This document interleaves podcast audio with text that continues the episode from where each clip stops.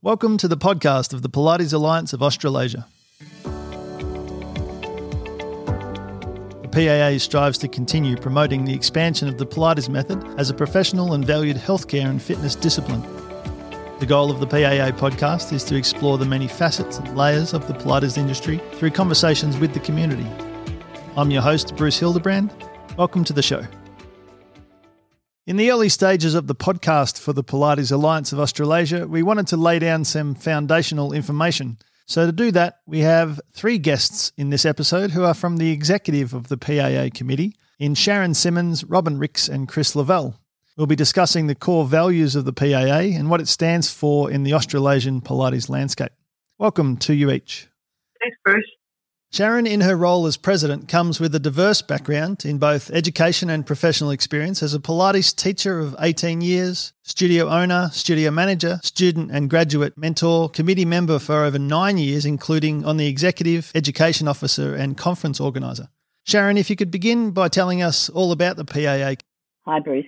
The PAA is Pilates Alliance Australasia. It's an independent, not for profit organisation established nearly 20 years ago by the Pilates industry as a self regulatory body. We promote quality instruction and integrity within the Pilates method, and we support Pilates professionals through our membership. The PAA has established education and professional standards for the Pilates industry to ensure that the general public is protected when they're doing Pilates. We're working with industry employees and setting standards for studios as well. Our vision is for the Pilates method to be recognised as a professional and valued healthcare and fitness discipline for all Australians.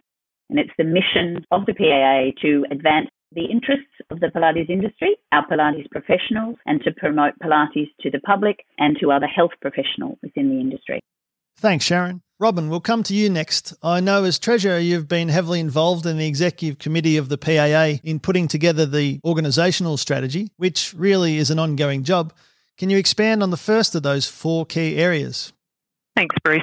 So, the first one is to promote Pilates as a health service that provides therapeutic and fitness benefits for all Australians. So, part of our thinking on this is that we need to educate the public on the different types of Pilates and the benefits that having a professional Pilates instructor teach you Pilates can bring. We also look at the research. So part of my role has been to collate research for the Natural Therapies Review that's being held currently by the federal government.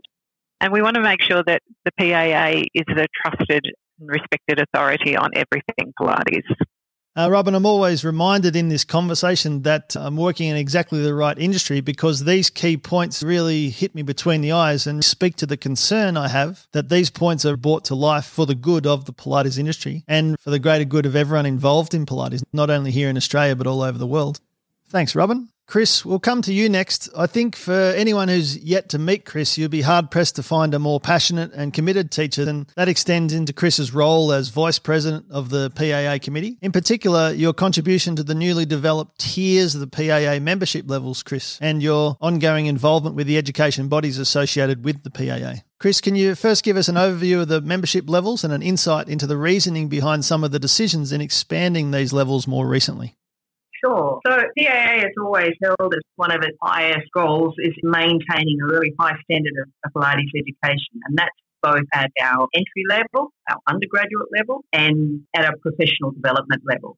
So at our entry level training courses that are the entry point for most instructors, we recognise that it's important for education in Australia to be moving towards accredited training. That's a key element of maintaining the standard. In professional development, we see it's paramount for instructors to keep improving and updating their professional practice if we're to stay up to date and competitive. So things the PAA is doing there is making sure professional development's of adequate standards, up to date with current research, and that it's challenging enough and beyond what instructors already know.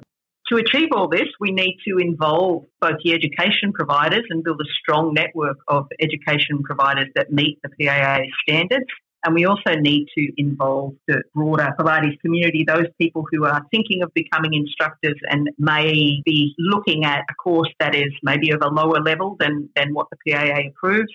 So recently we've seen that the industry has changed quite a bit and there is a proliferation of shorter courses and courses that offer more accessible learning formats such as online learning or clinics rather than an intensive program. So, in order to embrace the changes in the industry, we've looked at upgrading our membership levels to match what's happening in the industry. And that's not just in the broader industry, it's also what's happening in our existing education providers.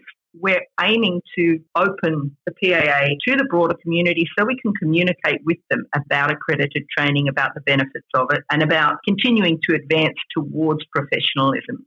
So we see that these new levels does broaden our impact in the industry. And in that way, we can be more effective in implementing standard and encouraging people towards that professional level of instruction.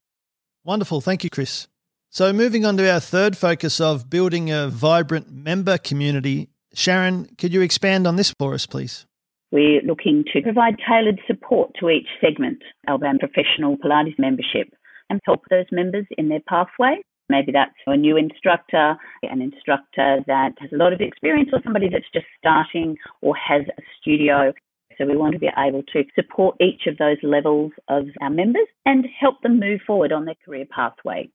We're looking to curate all the insights and sources of Pilates and keep members updated on issues and trends in the industry and facilitate connections with our industry and share experiences, support and mentor each other. Thank you, Sharon. It's becoming more and more obvious as we expand into this conversation. There's a lot of work ahead for everyone involved, and that's why we do what we do here on the committee to create the leadership for everyone involved in Pilates here in Australia and abroad to get on board with making inroads in each of these areas. We'll come back to you, Robin, if you can expand on the fourth focus of the PAA. Thank you, Bruce. So, as a treasurer, obviously, I'm very concerned about the financial viability of the organisation. So we're looking at new revenue sources to try and keep membership fees down as much as we can and to make sure that we've got best practice governance in the organisation and to make sure that we've got the people who are equipped to meet the goals of the organisation, both from a staffing point of view and from our executive and committee point of view. Thanks, Robin. And I think that sustainability is such an important factor because the leadership moving forward is really pivotal in making sure that Pilates progresses in the way that is most productive to everyone involved in Pilates. I think it's very easy for any industry, and Pilates is no exception in that conversation because it can get very discombobulated, very fragmented across the industry. And so, to continue working on that, I think that sustainability and keeping the PAA as a really strong central portal for lots of information goes such a long way. That's all we have time for in today's episode. Tune in to the next episode as we go one on one with Sharon as the president of the PAA. I'm sure we'll get some interesting insight into why it's so important to have a professional association and industry body like we do here in Australia. Thanks so much for your time on the call, Sharon, Robin, and Chris. We look forward to chatting further with you in subsequent episodes. Thanks, Bruce. Cheers. There is a membership category for every Pilates enthusiast, where the Alliance provides a wide range of information, resources, and support for everything you want to know more of with Pilates.